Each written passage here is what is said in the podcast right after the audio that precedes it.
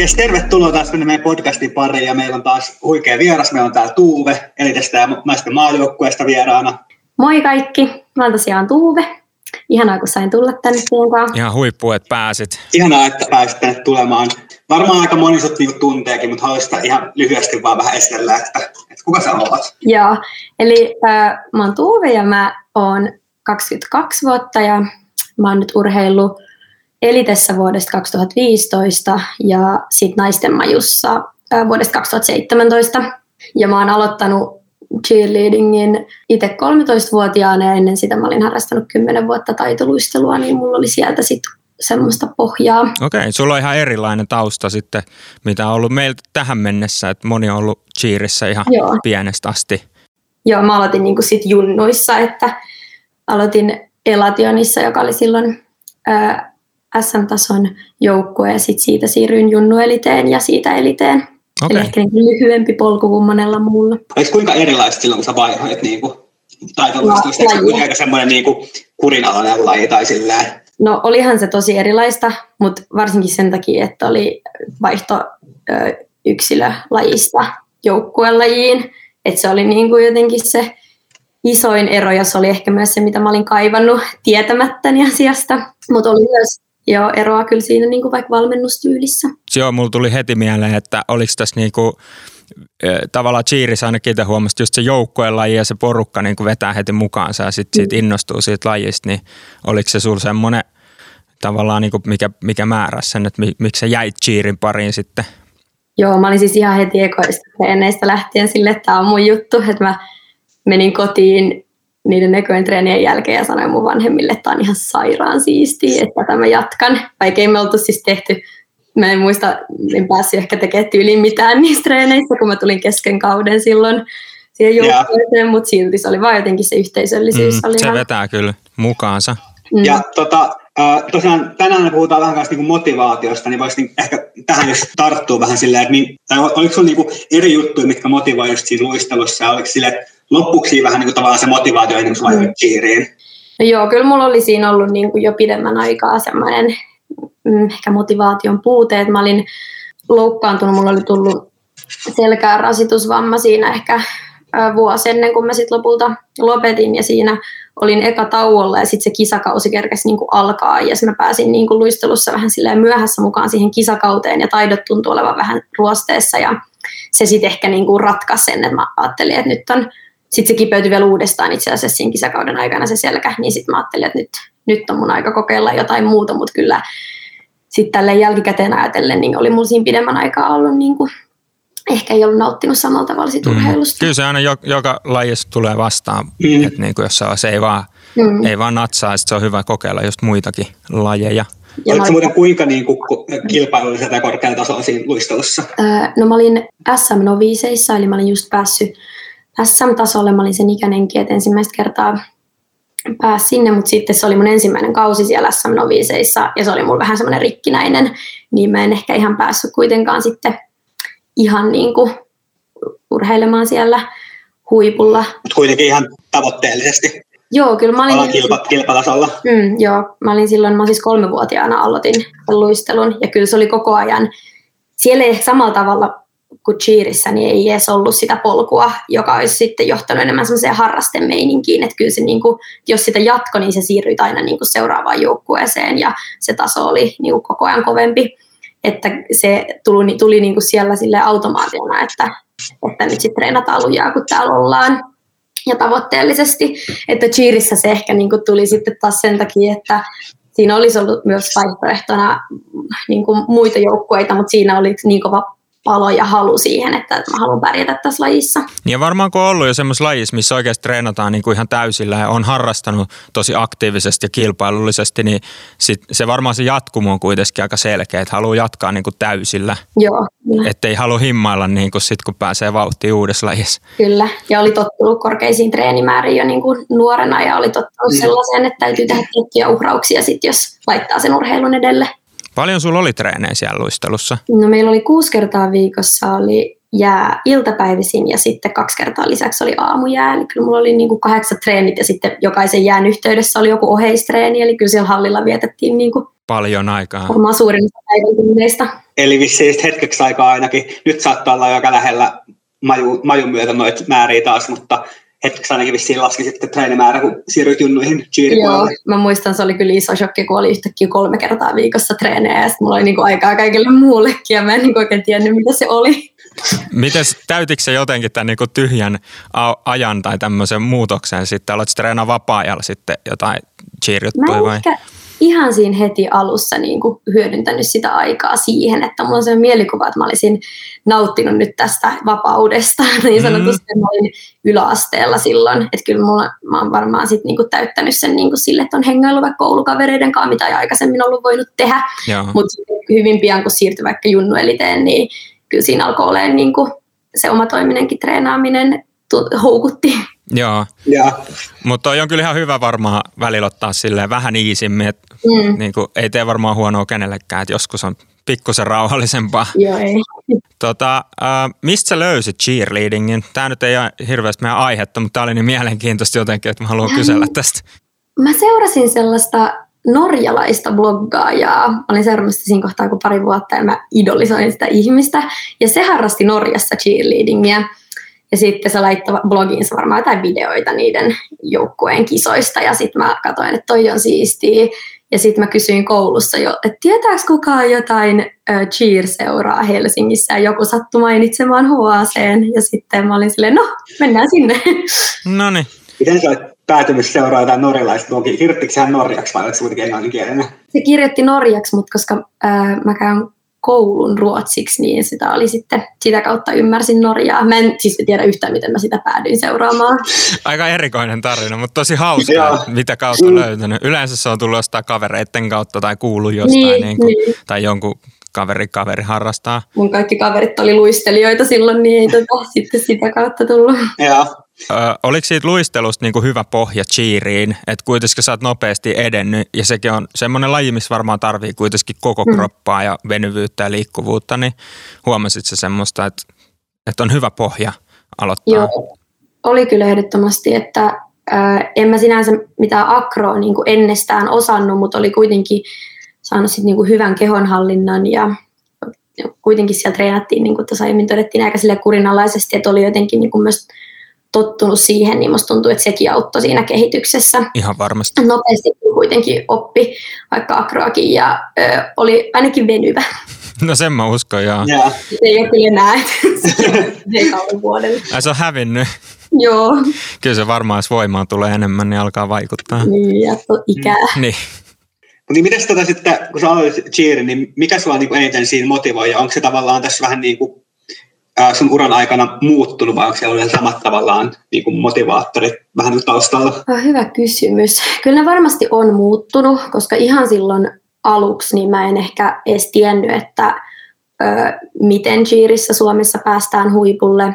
Et silloin se on varmasti ollut niin kuin se, että siinä joukkueessa oli niin kivaa ja että yhtäkkiä treenaskin niin kuin kavereiden ympäröimänä ja ne kaikki tavoitteet oli yhteisiä ja sitten kun pärjättiin kisoissa, niin se ilo jaettiin yhdessä ja sitten toisaalta jos tuli pettymyksiä, niin sekin jaettiin yhdessä. Ja sitten myös iso juttu oli se, että oli niinku semmoisia valmentajia, jotka oli helposti lähestyttäviä ja oli niinku semmoinen autoritäärinen valmennustyyli jäi taakse ja tulikin enemmän sellainen niinku kaverillinen.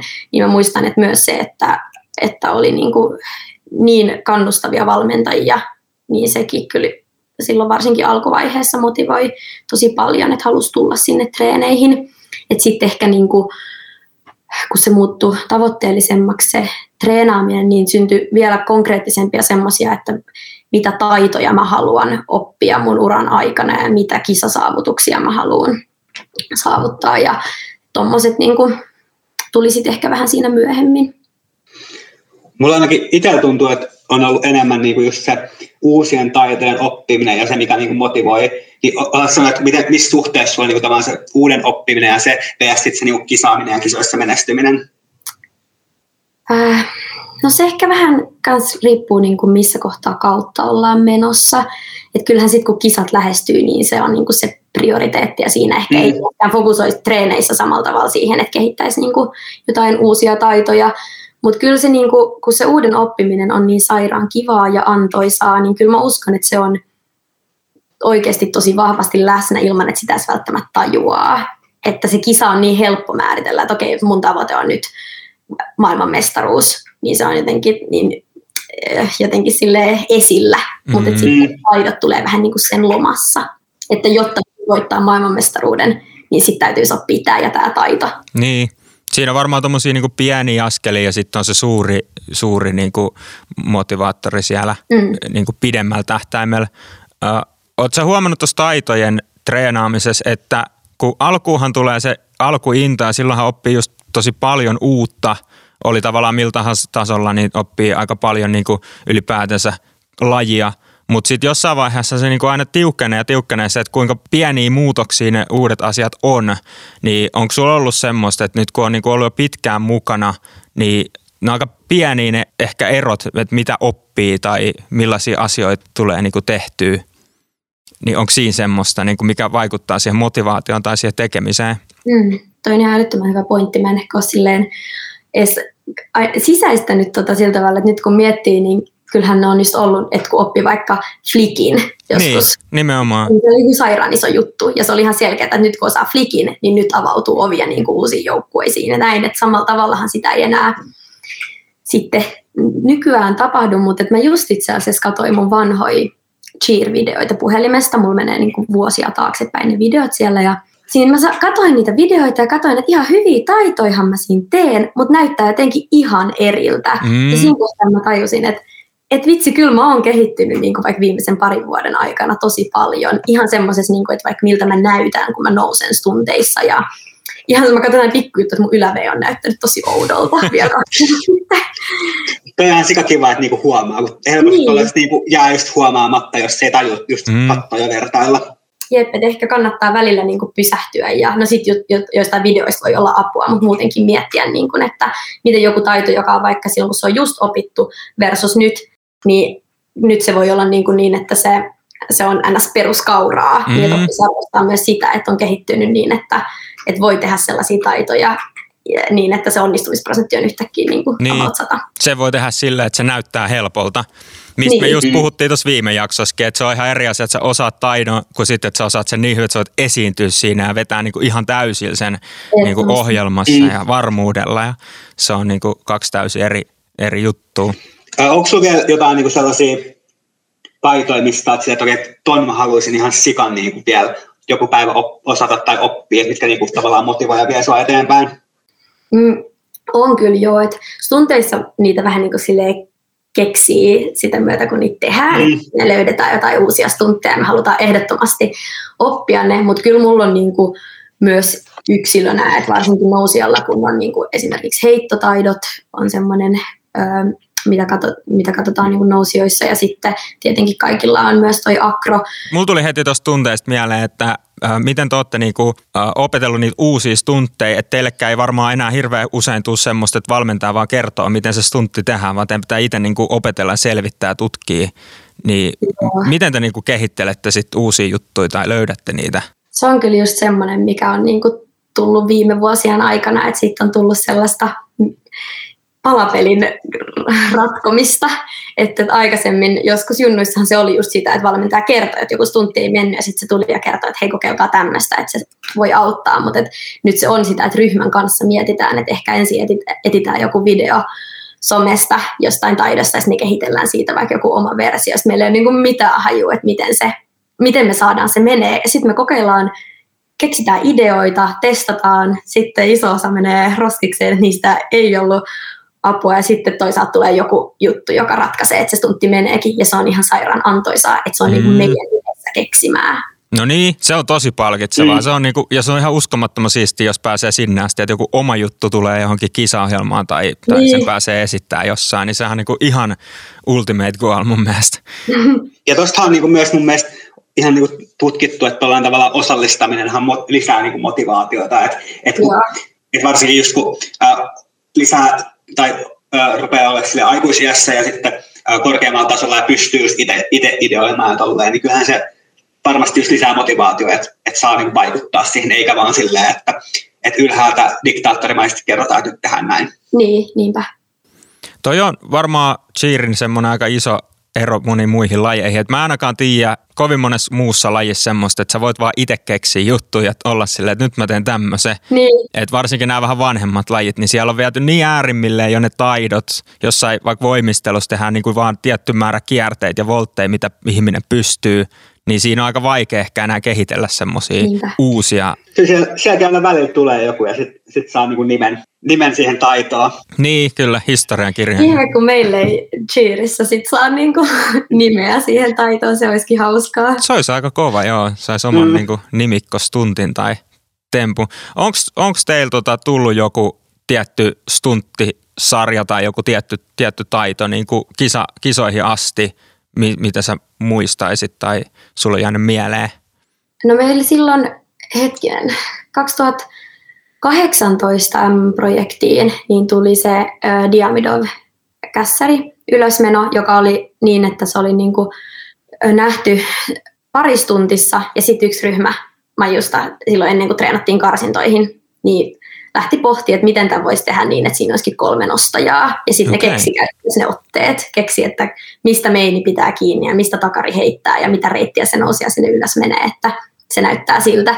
Ja sitten se tota, näytti sairaan siistiltä ja sitten muut ryhmät opetteli sen saman ja sitten 2018 keväällä MM-kisoissa niin kisattiin sillä. Vitsi toi siistiä. Jotenkin niin kuin nähdä sit se, että se on mm. MM-kisoissa asti. Niin, ja sitten katsoin just jossain ö, jollain All-Star-joukkueella oli niin samoilla otteilla tehty se Diamidon ylösmeno niin ryhmästuntissa ja mulla heti heräsi ajatus, että onkohan ne nähnyt meidän videon ja siitä analysoinut niitä otteita, että miten toi heitetään ylös. Voisi vois kuvitella, että on mahdollista. Kyllä Suomi on niin aika niin. iso juttu nyt Jenkeissäkin. Niin. Se on kyllä siistiä, kun on päässyt tavallaan siihen asemaan, että voi katsoa, että, että, että muut ottaa niin inspiraatiota. Niin, varsinkin kun Jenkit on niin silleen että sieltähän niin kuin tulee ne kaikki taidot meille, että mm. me koitetaan niin kuin tehdä perässä, niin sitten, että me ollaankin keksitty se, mm. ja sitten ne koittaa tehdä perässä. Välillä näinkin päin. Me ollaan tämmöinen kallialainen kylä, joka niin kuin vaan puskee läpi. Mm. Mä en tiedä, miksi Suomessa me ollaan jotenkin kiinnostuttu cheeristä niin hulluna. Tuntuu, että täällä on niin kuin tosi kova taso ja niin kuin näkyy, että MMS ollaan pärjätty. Että se on niin kuin uskomatonta jotenkin, että kuitenkin Suomessa on aika vähän porukkaa ja aika vähän harrastajia ehkä, jos vertaa niin kuin moniin muihin maihin. Mutta jotain sisuu tai jotain siellä sitten on taustalla, että painetaan menee. Ja kyllä sitä osaamista just on tosi. Mm, niin jo. Ja niin kuin, että vähän niin kuin, että menestys ruokkii menestystä, että että että kun menestyksen myötä saadaan lisää medianäkyvyyttä, tulee lisää harrastajia, ja sitten esimerkiksi just, vaikka jos naisten maailma esimerkiksi, mm. kun siellä niin kuin, on kuitenkin monista seuroista, ja sitten kun niin siellä kehittyy, niin kyllähän se tietoista menee niin kuin myös ympäri Suomea. Niin, että heti oli ennätysmäärä hakijoita maajoukkueeseen sen ensimmäisen MM-kullan jälkeen. Että kyllähän se niin Joo, ja musta tuntuu, että harrastajia tuli yleisestikin niin kuin ihan räjähdysmäisesti sen jälkeen. Mm. Että niin kuin uusia joukkueita tuli, tuli niin kuin ihan koko ajan ilmi. Ja mm. Vaikka nyt korona on sakottanut, mutta toivottavasti kasvu jatkuu, kun päästään nyt takaisin normiin. Tuota, vähän tuohon niin MM-kultaan liittyen, niin kans, että sä oot vähän niin kuin jos sanotaan, että näitä vähän niin kuin saavuttanut kaiken cheerissä, voittanut vähän niin kuin periaatteessa kaiken, niin mikä, niin kuin, mikä niin kuin, että miten jaksaa vielä silleen tavallaan motivoitua, että, että vaikka sä oot niin kuin, tavallaan, jos sä oot saavuttanut SM-kultaa, EM-kultaa, MM-kultaa, niin onko sulla joku sellainen päivä, että sä että mä haluan vaan niin lisää tätä samaa? No kyllä se varmaan sitten tuossa just konkretisoituu se, että siinä on kyse niin paljon muustakin kuin siitä tittelistä, minkä siellä kisoissa saavuttaa. Että kyllähän mä ehdottomasti niin kuin haluan kolmannen maailmanmestaruuden, mutta siinä on myös se maajoukkueprojekti on niin siisti ja antoisa, että mä oikeastaan niin kuin haluan sitä lisää. Että mä en ole valmis luopua siitä, että mä en olisi enää osallisena sitä. Tuosta mä oon kyllä kuullut, että jengit oikeasti tykkää vetää siellä majussa, että siellä on niin siisti se, se henki ja meininki ja kaikki treenaaminen on tosi erilaista kuin perusseurajoukkueessa, niin se kyllä vetää kuulemma hyvin mukaansa ja tulee vaan niin kuin lisukkeena siinä se menestys. Niin. tai jos voi sanoa näin. Mm. Ja eihän sitä varmaan niin jaksaisi kuitenkin kisailemaan se kaksi ja puoli minuuttia plus huuta. Niin, että jos, jos se on niin ainoa, mm. ainoa hyvä hetki kaudesta on se plus sitten tota se mm. niin kuin mahdollisesti palkintojen ja jälkeinen fiilis, niin ei sitä varmaan hirveän pitkään jaksa sitten siinä vaiheessa. Niin. Se on just näin. Mutta mä itse asiassa luin jostain, että esimerkiksi raha tai palkkio motivaattorin on tosi lyhytaikaista. Että jos sulle ei ole sitä sisäistä halua oppia siitä sun tekemisestä asiasta uutta ja tutkia ja selvittää ja niin kuin tehdä sitä, mitä sä teetkin, niin se raha ei motivoi sua niin kuin kovin pitkään – Mm. Me ollaan just paljon puhuttu meidän mentaalivalmentajan kanssa noista sisäisistä ja ulkoisista motivaatiotekijöistä ja päädytty jossain määrin siihen, että niitä ulkoisia ei ehkä edes niinku ole. Että jos sulla on motivaatiota, niin sit se on sisäinen motivaatiotekijä. Joo. Toi on kyllä varmaan oikeasti tosi totta. Ja nehän on tosi erilaisia niin kuin eri ihmisillä, että mikä motivoi. Mm. Niin. Onko sulla ollut sellaisia heikkoja hetkiä tai semmoisia, että on joutunut oikeasti niinku punnitsemaan sitä motivaatiota ja miettiä, että millä mä jaksan painaa eteenpäin? No kyllähän tämä koronakausi tässä alla on ollut semmoinen heikko hetki, etteihän se ole kellekään ollut sitä, mitä niin kuin tältä lajilta etsii ja haluaa. Että se on ollut kyllä ehdottomasti niin vaikeaa aikaa, mutta et, kyllä mä kuitenkin niin kuin olen pysynyt optimistisena sen suhteen, että palataan niin kuin siihen normaaliin ja pääsee vielä kisaamaan. Ja mä en myöskään ole halunnut lopettaa uraa tuollaiseen kauteen. Mm. Mä en oikeastaan sit kuin missään vaiheessa tosissani ole miettinyt, että mä lopettaisin tähän, mutta et sanotaanko, että jos jonain kautena on ollut vähän motivaatiota, niin kyllähän se on ollut nytte. Ja sitten mä muistan myös silloin mun ihan ekana vuotena, kun mä sitten kun mä aloitin cheerleadingin, niin mä hetken kerkäsin treenaa, mutta sitten mulla tuli se selkä taas kipeäksi ja mä olin semmoinen ensimmäisen kauden oikeastaan kokonaan sivussa, että mä sain kyllä niinku hengätä joukkueen kanssa ja näin, mutta eihän se ollut niin motivoivaa, kun mä en päässyt oppimaan niitä uusia taitoja, mitä mä nimenomaan niinku sieltä halusin oppia. Ja sitten mä silloin joskus loppukaudesta olin mun valmentajille silleen, mä lopetan, että tää olikin ihan tyhmää. Ja sitten mua valmensi silloin Viveka, joka urheili pitkään elitessä silloinkin oli eliten kapteenina, niin Viveka oli silleen, että meet kattoo yhdet SM-kisat. Että siellä voit lopettaa, mutta et käy, ostat nyt liput sinne SM-kisoihin ja katot ne ja ehkä se jotenkin ajattelee, että mä sit innostun siellä, kun mä en ollut kisannut yksissäkään kisoissa mm. siinä kohtaa. Sitten mä menin katsoa ne kisat ja heti seuraavana päivänä olin menossa johonkin karsintoihin, että en mä todellakaan ollut lopettamassa, mutta mä vähän niin keksin siinä kohtaa, että, että tämä onkin ihan tyhmää. Mutta onhan se raskasta, jos ei pääse niinku tekemään, mm. tekemään niin, se joutuu niin. katsoa sivusta. Enkä mä oikeastaan vielä ollut niinku päässyt käsiksi siihen lajin hienouteen. Mm. Olin mä saanut pieniä osia siitä, mutta et, kyllä se niinku kunnolla alkoi vasta sit sen jälkeen, kun itse pääsi treenaamaan. Toi on kyllä tosi hyvä, että on sanonut, että, että kato edes ne kisat, koska siinä, niin. siinä on ainakin itsellä kiteytyy kisoissa jotenkin se kaikki se tunnelma ja se kaikkien muiden kannustaminen. Mm. Ja se niinku, että kyllä sitä odotti, että pääsi kisoihin. Vaikka kaikki ei ole niinku kisojen suurimpia faneja, niin kyllä ainakin mulle se oli lajissa semmoinen niinku iso juttu, mitä odottaa. Miten tota silloin, kun sulla meni se käsi silloin MM-kaudella? No se oli kyllä kans niinku toinen tämmöinen vaikea paikka. No mä en tiedä, kun se oli kuitenkin koko ajan tiedossa, että kyse on lyhyestä tauosta, niin se ei niinkään vaikuttanut mun motivaatioon niin kuin siinä mielessä, että jatkanko mä lajia vai en. Mutta kyllähän se, kun meni kuukausi ennen MM-kisoja, murtu käsiä piti kipsata ja leikata, niin kyllähän se niin kuin vaikutti tietenkin siihen niin kuin fiilikseen treenaamisesta, kun ei päässytkään mm. katsoa sivusta. Et se oli kyllä ihan älyttömän raskas kokemus, varsinkin sitten se niiden kisojen seuraaminen sivusta, että se on jäänyt kyllä vahvasti mieleen semmoisena äärimmäisen raskaana kokemuksena, mutta myös tosi tosi opettavaisena. Miten sä olit mukana siinä, kun sul meni käsi, menit sä kuitenkin treeneihin katsomaan, kannustamaan ja treenasit sä itse jotenkin vai niin kuin, mitä sä teit? Meillä oli siinä kohtaa myös jäljellä kaksi leiriä, niin mä menin niille leireille mukaan, mutta mä en silloin ekalla leirillä olikohan se käsi niin kuin just leikattu, että mä en tota,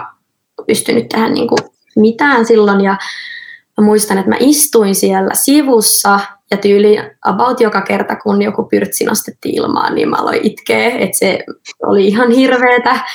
Mutta sitten toisella leirillä mä ö, pystyin tehdä jo niin kuin stuntteja ilman käsiä, Eli tehdä vaikka rewindeja ja pyöriviä stuntteja. Et silloin mä sitten jo vähän niin kuin treenasin ja sillä leirillä mulla myös muuttui niin kuin se asenne siihen loukkaantumiseen. Et siihen asti mä olin niin kuin märehtinyt siinä surussa ja harmituksessa ja mulla oli ihan älyttömän paha olo koko ajan ja mä en niin kuin jotenkin nauttinut ollenkaan cheeristä siinä kohtaa. Ja kyllä mä niin tein jotain lihaskuntoa ö, jalkatreeniä ja tämmöistä, mutta se ei, niin kuin, ei se innostanut mua mm. yhtään. Ja koska mulla oli hirveän vaikea niin kuin, ajatella, että okei, että jos mä nyt treenaan, niin mä oon parempi sit, kun mä pääsen takas, kun oli vaan koko ajan päällimmäisenä mielessä se, mitä mä menetin. Että mä en niin kuin, jotenkin osannut siirtää sitä katsetta siihen, että voinko mä tällä ajalla kehittää itteeni.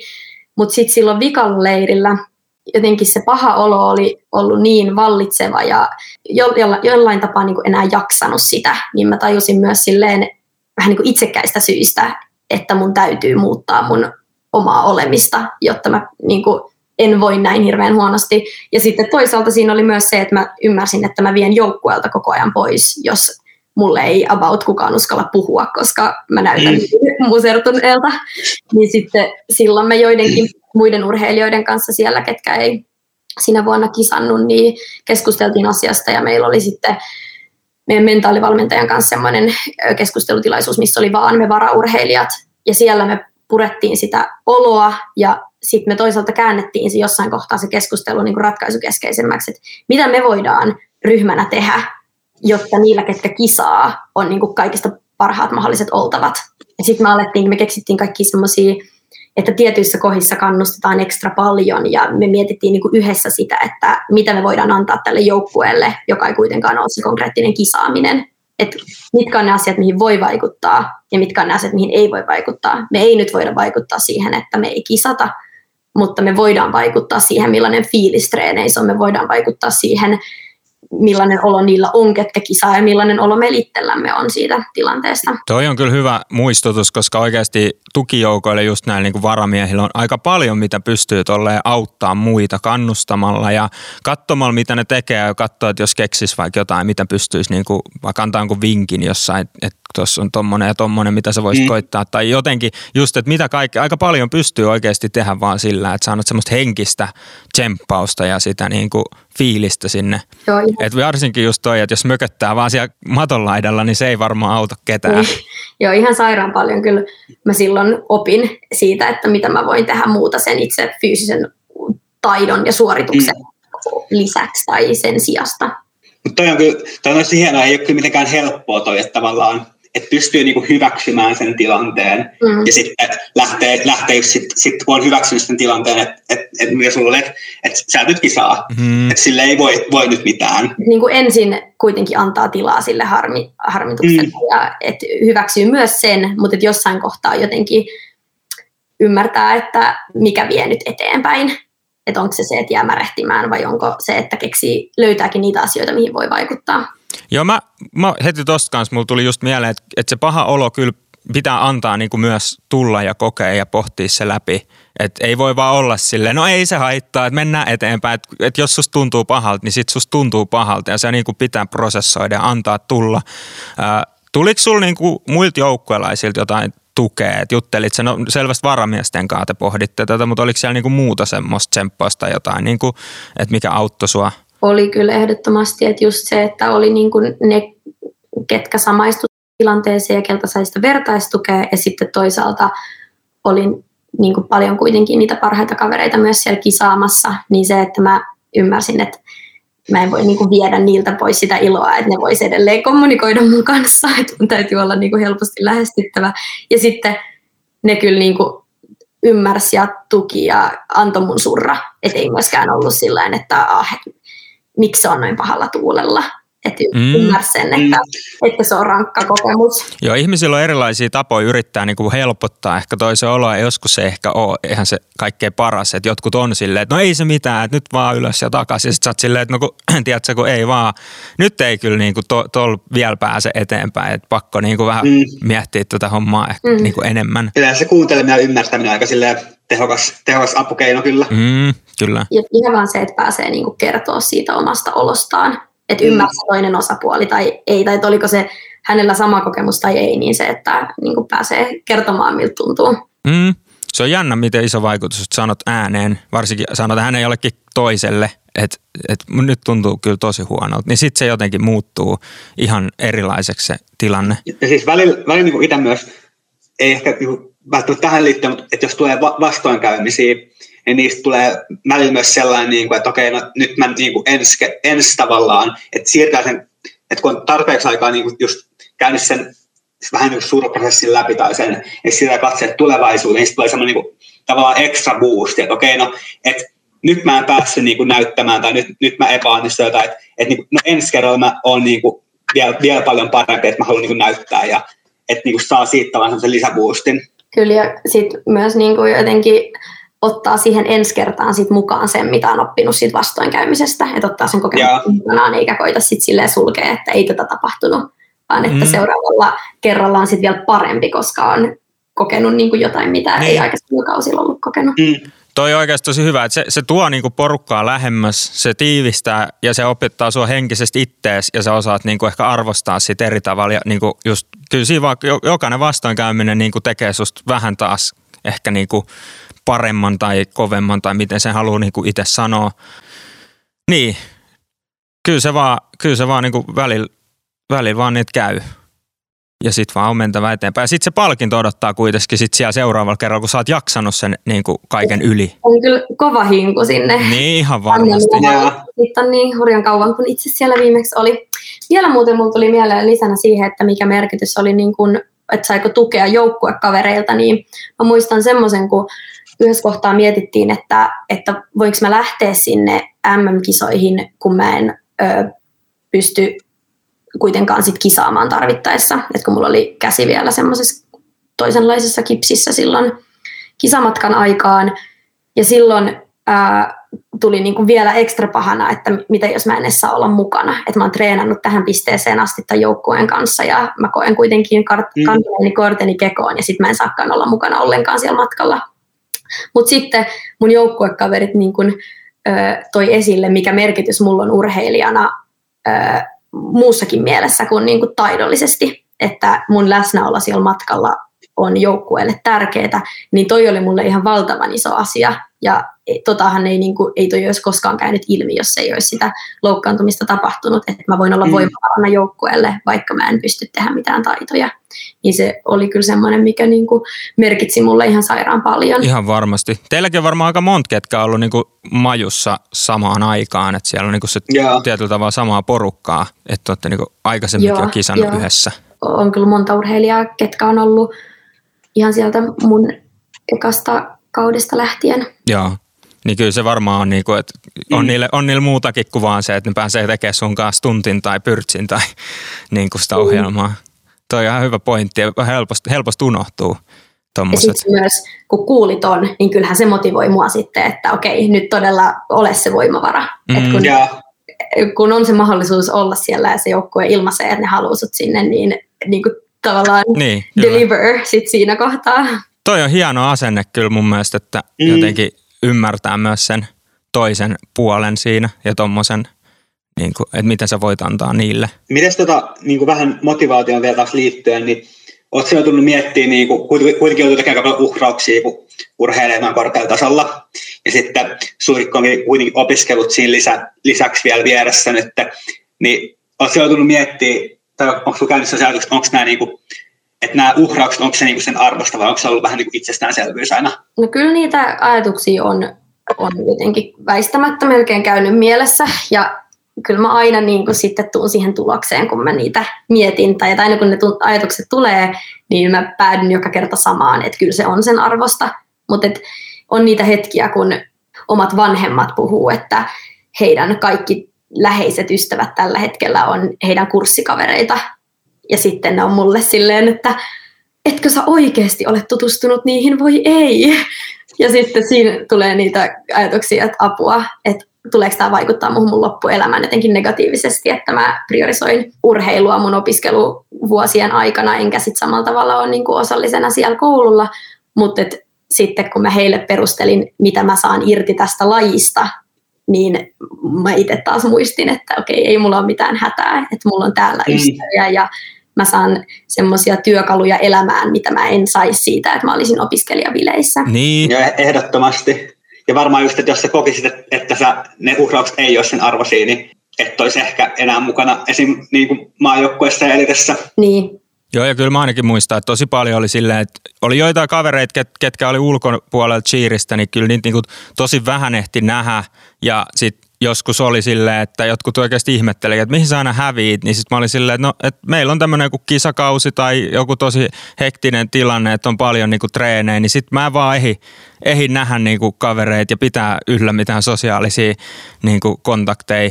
Ja ehkä yksi, mikä jäi sille omalla kohdalla aika vahvasti mieleen, että oli niinku luokkakokous, mikä on kuitenkin, onko se kymmenen vuotta siitä, kun ollaan nähty vai viisi vuotta, mä en muista paljon siinä oli, mutta sieltäkin mä, mä ehdin mennä sinne niinku hetkeksi, mutta sitten mun piti lähteä treeneihin. Ja sitten se tuntui jotenkin vähän semmoiselta, että, on, että onko mä ihan hullu, että mä, mä niinku näen näitä ihmisiä niinku kerran viides tai kymmenes vuodessa ja sitten mä lähden tästä treeneihin puolivälissä. Mm. Mutta kyllä ainakin omallakin kohdalla on semmoinen fiilis, että on ne ollut niinku sen arvoisia. Sitten kuitenkin oma, omien joukkolaisten kanssa on ollut niin läheinen ja niistä on tullut niinku elämän mittaisia ystävyyssuhteita. Et on se sen arvosta. On kyllä. Ja myös niin kuin, mä oon monta kertaa miettinyt sitä, että millaisia tunteita tämä laji mussa herättää ja ne oikeasti menee niin kuin se skaalaan ihan sille laidasta laitaan. Että on niin kuin, mutta että on, ylipäänsä, että on niitä vahvoja tunteita, niin mä mietin, että en mä todennäköisesti kokisi näitä niin kuin missään muualla. Että yeah. Aika upeata ja välillä havahtuu siihen, että harva ihminen oikeasti pääsee kokee niin vahvoja tunteita ja vielä jatkaa mm. sen lisäksi joukkueen kanssa. Joo, toi on yksi, mihin on jotenkin havahtunut tässä lähiaikoina, että kuinka paljon on just saanut kokea semmoisia, että meilläkin on ollut niinku just niitä jotain joukkojen keskenäisiä niinku, äh, iltoja, että me tiedätkö, jutellaan jotain tosi syvällisiä keskusteluja silleen, että niinku tosi rankoista aiheista tai sitten tosi semmoisista niinku tunteellisista asioista, niin se on semmoista, mitä ei kyllä ihan hirveän paljon, varsinkaan tällä suomalaisen tunnut tulevan vastaan niinku muuta kuin tuolla tuon joukkueen kesken keskusteluissa tai niinku niiden tosi läheisten ystävien. Kyllä se kun tulee niinku just niin paljon vietettyä vietettyä aikaa yhdessä joukkueen kanssa ja niin kuin, että vaikka se onkin vähän klisee sanoa, että, että toinen perhe ja niin edelleen, mutta onhan se ihan totta, mm. että siitä mm. vähän tulee sellainen. Ja se kyllä pitää sitä motivaatio yllä aika tehokkaasti. Kyllä, se on kyllä semmoinen yhteisöllisyys, mitä ei pääse kokea ehkä missä tahansa työpaikassa tai näin, että se, kun on ne yhteiset tavoitteet niin vahvasti läsnä ja ne yhteiset toimintatavat ja kaikki on jotenkin on the same page, niin se on ihan tosi mm. ainutlaatuista. Niin semmoiset tietynlaiset ehkä niinku filterit lähtee kokonaan pois, kun sä oot tarpeeksi paljon niiden ihmisten kanssa yhdessä, niin oikeasti ollaan niinku omia itsen, itsenämme. Tai ainakin mulla on semmoinen tunne. Joo, mä samaistun tohon. Mä välillä mietin jossain treeneissä, kun on ihan silleen päässyt valloilleen ja jotenkin on niin ekstra. Ja sitten mä mietin, että nyt jos joku mun opiskelijakaveri näkisi mut, niin se järkyttyisi, että kuin se oikeasti on. Et ole yhtä energinen siellä luennoilla. Niin. tai kirjastossa. Äh, miten, tota, miten, miten sä huolehdit sun jaksamisesta kuitenkin? Lääkiksi ei ehkä ole mitkään niin kuin, helpoimmat välttämättä, vaatii kuitenkin aika paljon ja sitten kuitenkin niin kuin toi urhe, huippu siihen päälle, niin miten sä jaksat? No ainahan mä en jaksakaan, mutta tota, kyllä mä pidän siitä huolta ja siihen täytyy kyllä keskittyä tosi paljon siihen palautumiseen ja semmoiseen, niin kuin, että semmoiseen henkiseen hyvinvointiin. no siis tämä on klassinen, mutta ne yöunet on vaan niin, siis ei voi jotenkin painottaa liikaa, kuinka tärkeät ne on. Ja nyt koronan myötä mulla on ollut mahdollisuus nukkua niin kuin aina minimissään se kahdeksan tuntia, että jotain positiivista, kun ei tarvitse aamun lähteä fyysisesti sinne luennolle paikalle, niin mm. tota, se on oikeasti ollut ihan tosi isossa roolissa se, että mä oon voinut nukkua niin paljon kuin, ja mä tiedän, että se ei kaikille ole aina mahdollista, mutta mä oon siitä onnekas, että mä oon pystyn lepäämään öisin tarpeeksi ja sitten just niin kuin se, että on, on tarkat ne, että on riittävästi vapaa-päiviä ja niistä pidetään kiinni ja sitten on etukäteen suunnitellut ne vapaa-päivät sinne, että kerran kuussa tulee varmasti se kahden päivän vapaa putki treeneistä ja silloin koittaisi minimoida niin kuin kaiken muunkin kuin ne vapaa-päivät, että ei ehkä sitten ottaisi siihen silleen, no nyt mä sitten opiskelen ihan täysiä kaksi päivää, että tuommoiset jutut on kyllä tosi tärkeitä ja sitten tietty niin kuin pitää huolta, pitää huolta ravinnosta ja pitää huolta siitä, että sit näkee niitä cheerin ulkopuolisia kavereita silloin, kun on niitä vapaa-päiviä. Joo, ja mulla ainakin toi, just toi nukkuminen, niin se on ensimmäinen, mistä aina karsi. Että no kyllä mä selviin vähän pienemmillä unilla, jos tuntuu, että oli tosi kiireistä. Niin kyllä se sakottaa tosi paljon sit, jos jättää niitä unia välistä. Ja sen tajuu siinä kohtaa, kun sit alkaakin nukkua kunnolla. Tai mulla ainakin kävi silleen, että mä olin mm. Että mä aina sitten, että no nyt täytyy lukea yö myöhään, kun on seuraavana päivänä joku koe, oli vaikka koe viikko lukiossa, niin nukku silleen, siis ihan en edes kehtaa myöntää kuinka vähän. Niin sitten kun tuli vaikka välivuosi ja pystyikin sitten nukkuu, niin mulle siinä kohtaa vasta valkeni, kuinka paljon paremmin mä jaksan. Ja kyllä sitä just niinku jaksaa tavallaan väh, vähillä niinku jonkun aikaa, mm. mutta se vaan niinku menee koko ajan sun jaksaminen huon, huonommaksi huonommaksi sitten. Mm. No, e, sitten jos tällaisessa urheilusta laidista ei enää tule niinku mitään. Jep.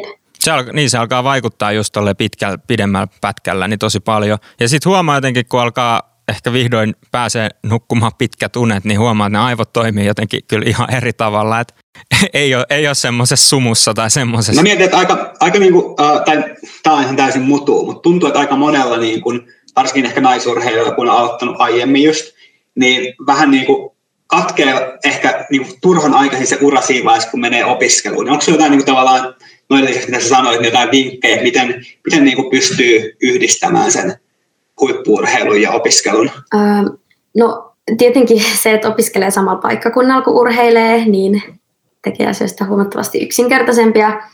Mutta se opiskelu oikeastaan mun mielestä mahdollistaa niinku sen, sen, että sä voit itse rytmittää sen sun arjen. Ja no riippuu vähän koulutuksesta, kuinka paljon on läsnäolo pakkoa niin sanotusti, mutta kuitenkin sä voit niinku opiskella jos on vaikka aamutreenit tai jotain tämmöistä, niin sitten sä voit opiskella sen iltapäivän versus sille, että olisi töissä ja sun täytyy olla tietysti tämä niin mm. kello kello neljään siellä. Niin se on ollut mun mielestä iso tekijä, joka on mahdollistanut sen yhdistämisen. Ja sitten onhan se niin kuin siis oikeasti myös asennekysymys, että mä niin kuin en ollut valmis luopua urheilusta ja toisaalta mä halusin hirveästi päästä opiskelemaan ja halusin päästä nimenomaan opiskelemaan aihetta, joka on mun mielestä mielenkiintoinen, niin sitten mä vaan päätin, että mä toteutan ne molemmat. Ja no nyt en voi niin kuin, ehkä sanoa, että onko se ollut sellaista kuin mitä mä odotin, kun on ollut yli vuoden etäkoulussa, eikä ole käynyt siellä koulussa mm. about ollenkaan. Onko tämä nyt silleen, että meidän pitää huolestua siitä, kun sä lääkäriksi, kun sä et ole lähiopetuksessa ollenkaan? Toivottavasti ei. Mutta kyllä, tota, kyllä se yhdistäminen mä väitän, että se on niin kuin mahdollista melkein millä tahansa koulutusalalla, jos vaan haluaa. Mä luulen, että tästä urheilusta ja tämmöisestä tulee just toi mentaliteetti, että, että jos oikeasti haluaa paljon, niin kyllä sen pystyy jotenkin tavalla tai toisella järjestää. Ja mä oikeasti sanon, että se, että tekee töitä esim. on monella tapaa paljon vaikeampi. Et kyllä mulla on mm. niitä joukkuekavereita, jotka on silleen, että vitsi mä venaan, että mä pääsen opiskelemaan, koska sitten tämä urheilu helpottuu. Ja sitten sieltä tulee noita opintolainoja sun muita, millä maksaa urheilu. Oletko saanut niinku tuohon suunnitteluun niinku, äh, valmentajilta tai koulun puolesta jotain tukea vai onko se jäänyt enemmän niinku sun omalle vastuulle? No se on jäänyt aika lailla mun omalle vastuulle, kun meillä ei ole hirveästi valinnanvaraa niin kuin lääkiksessä, että ne kurssit menee niin, että kaikki käy niitä samassa tahdissa ja aina yksi kurssi kerrallaan, niin mä en voi sillain, se ei ole semmoinen palapeli, mitä ja. monessa muussa yliopistossa, että voisi niin kuin sitten ottaa kevyemmän jakson vaikka sille MM-keväälle tai muuta, niin ei ole hirveästi edes ollut niin kuin varaa suunnitella tai itselle sopivaa opiskeluaikataulua, mutta kyllä mä oon sitten niin kuin valmentajilta aina saanut ymmärrystä, jos on ollut niin kuin joku vaikka just viime maajoukkueen leiri, leirillä, niin kirjoitin tenttiä niin kuin autossa matkalla Vierumäelle ja sitten valmentajat sanoivat, että on ihan ok, että mä missaan lämpän, koska se tentti loppuu vasta niin kuin vähän sen jälkeen, kun leiri alkaa. Ja tota, sitten mä kyllä koulullakin kävin sitten niin kuin juttelemassa meidän vuosikurssi koordinaattoreiden kanssa siitä ja kerroin mun tilanteesta ja kyllähän ne oli vähän silleen, että okei, no meillä ei ole ihan hirveästi sama, niin kuin oppilaita samassa tilanteessa, että ei me oikein tiedetä, mitä me voidaan sulle sanoa tai miten me voidaan sua auttaa, mutta kiva. se, oli tietoisia, tietoisia mun tilanteesta, niin sekin oli jo niin. kiva. Niin sekin auttaa tavallaan, että ne tietää, vaikka ei voikaan välttämättä antaa just niin kuin hirveästi konkreettista. Niinpä. Joo, ja toi on kyllä kiva, että valmentajat antaa niin kuin pientä siimaa, että jos nyt on tuommoinen tilanne, että ei lämpää, niin ne luottaa siihen, että sä pystyt kuitenkin niin kuin hoitaa sen itse silleen tehokkaasti ja pääset mukaan treeneihin. Niinpä. Tota, mulla tuli vielä tuosta yksi kysymys, että kun on tuollainen niin kuitenkin vaativa opiskeluala ja sitten on niin korkealta tasolla cheerissä, niin sit kun sä jossain välissä niin haluat ottaa sille kunnon rentoutumishetken, niin mikä sulla on semmoinen oma oma semmoinen juttu, mitä sä teet? Jaa. Mä olen miettinyt, milloin, milloin mä oon viimeksi tehnyt jotain tuommoista. Tämä on hyvä, että hälytyskellot soi, että täytyy ehkä ottaa joku tämmöinen rentoutumishetki, mutta on mulla sellaisia juttuja, mitä mä tykkään tehdä, esim. piirtää ja maalata, ja mä tykkään lukea romaania, ja siis ne yleensä painottuu sitten johonkin kesälle ja kahden viikon joululomalle, mutta siinä on ainakin muutama sellainen asia, mitä tekisin, jos Joo. No toivotaan, että sä pääset niinku harrastamaan näitä sun niinku rentoutumislajeja myös jossain välissä. Mutta onhan toi varmasti just tosi hektistä, että vähän unohtuu, unohtuu välillä.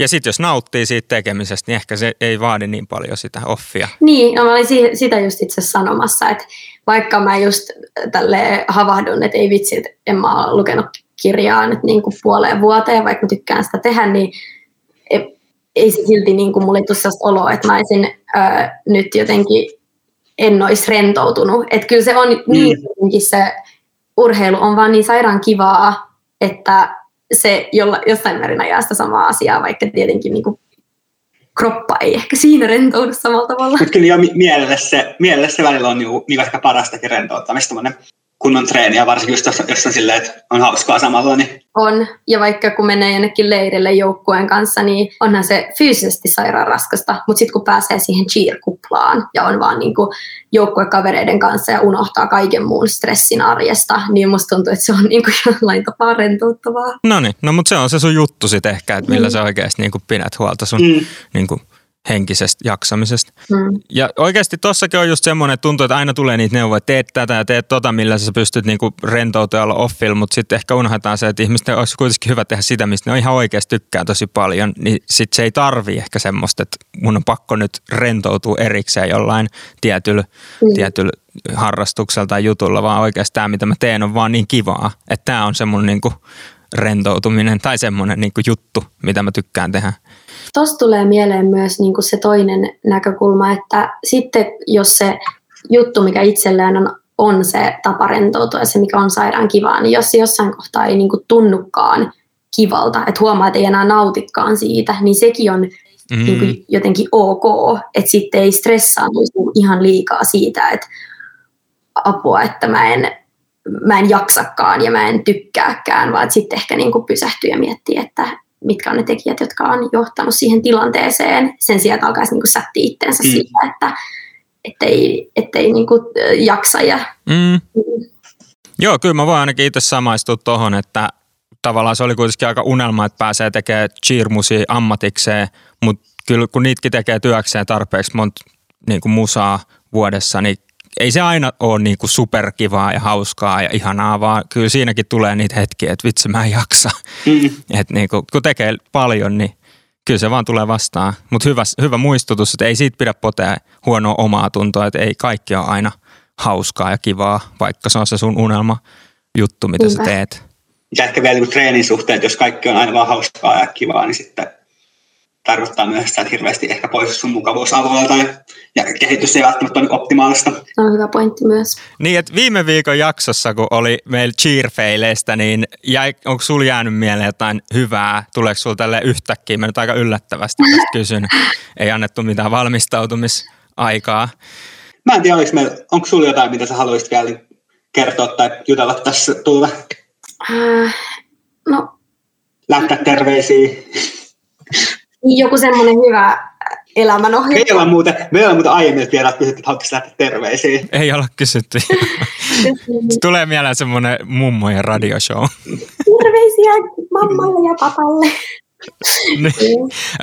Mutta ainakin me ollaan kysytty, eikö sä nytkin kuitenkin, sä oot mukana, niin onko sieltä jotain mehukasta juttua kerrottavan tälle updateina, että mitä te olette tehnyt tai onko mitään jännittävää mitä sä saat kertoa? Mä joudun ehkä vähän komppaa Emmiä tässä ja todeta, että oikein mitään ei viitti, mitään konkreettista ei viitti meidän taidoista kertoa. Ja me ei oikein tiedetä vielä itsekään, että miten se tulee se kisa käytännössä tapahtumaan silloin syksyllä.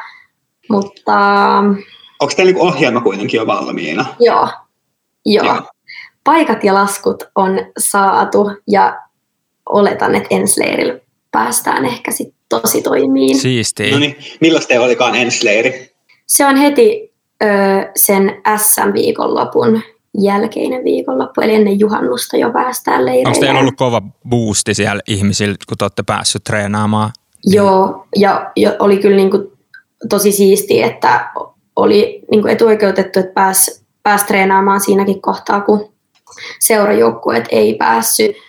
Ja se oli ihan älyttömän tärkeää niin kuin sekä sen henkisen hyvinvoinnin kannalta, että myös niin kuin jos miettii ihan sitä ohjelmaa, joka syksyllä sit esitetään, niin tota, ää, on kyllä, ollaan kyllä treenattu kovaa ja ihan sairaan innoissaan ja mehän ollaan tehty niin kuin osa noista ohjelman taidoista jo ihan sieltä 2020-projektista lähtien, kun me ei sillä ohjelmalla päästy mm. kisaamaan, niin on kyllä tota, ollaan tehty pitkään ja musta tuntuu, että se jotenkin hinku päästä näyttää ne taidot on vaan kasvanut, kun on saatu venaan niin kauan.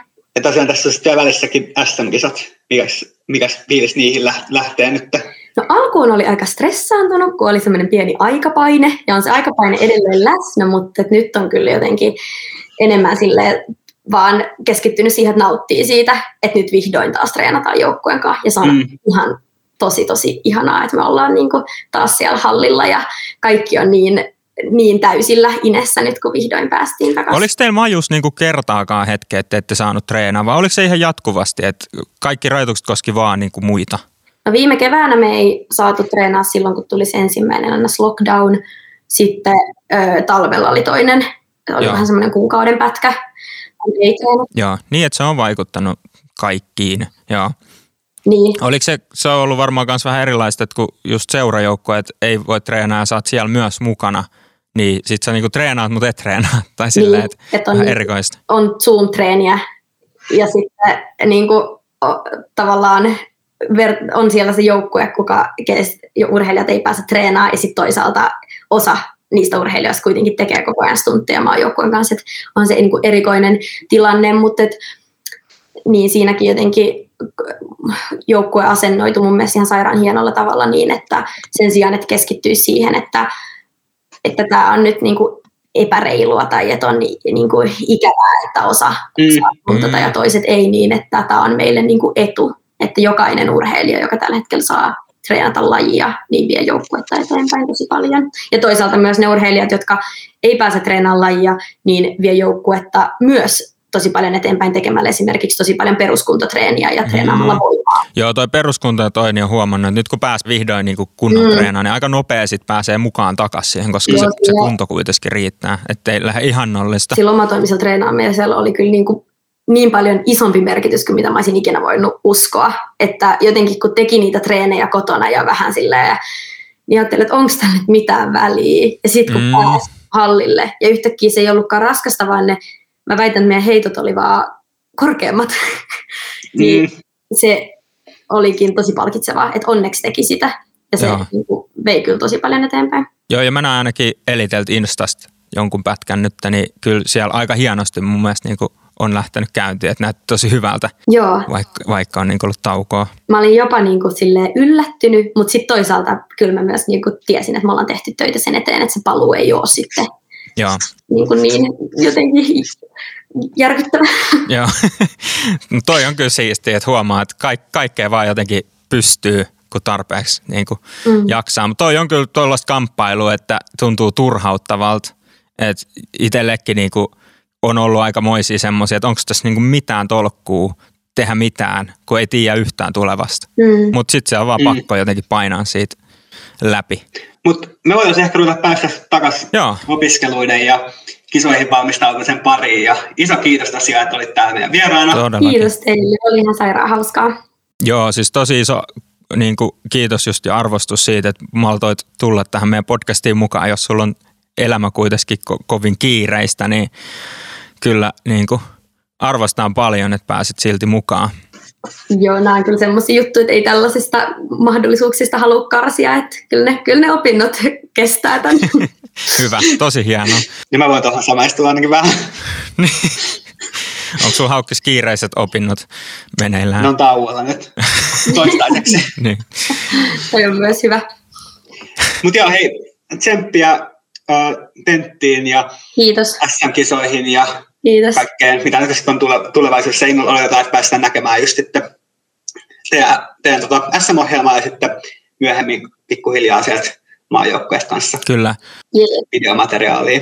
Kyllä, ja siis ehdottomasti kaikille kuuntelijoille muistutuksen, että heittäkää meille ajatuksia tota, tuolla Instan puolella, että jos heräs vielä jotain lisäkysymyksiä tai toivotte, että vitsi kun tulisi uudestaan vielä ja päästäisiin kyselemään jotain tiettyjä kysymyksiä näiltä meidän vierailta, ketä on ollut, niin se on tosi siistiä kuulla, kuulla feedbackia. Mietitään tänne, äh, tykätkää, seuratkaa. Kyllä, tykkää seuraajaa. Me ei vieläkään osata lopetus kyllä hirveän hyvin, mutta Puhukaa, puhukaa jodelis meidän podcastissa, niin se herättää keskustelua kanssa. joo. Yes. Meidän pitää keksiä hyvä loppuslogani. Niko heitti aika hyvän silleen, että, että meidän pitää keksiä semmoinen Yle podcast, parasta cheer-puhetta ever, tai joku tämmöinen. Toihan oli aika hyvä. joo. No niin, eli Mennään sillä. mennään sillä. No niin, No niin. okei. Joo. No mä, no mä sanon sen vielä, okei. Okay. Yle V podcast, parasta cheer-puhetta ever. Oliko se hyvä? joo. Loistava. Yes. Hei, kiitos ja moi. Kiitos teille. Moi. Moikka.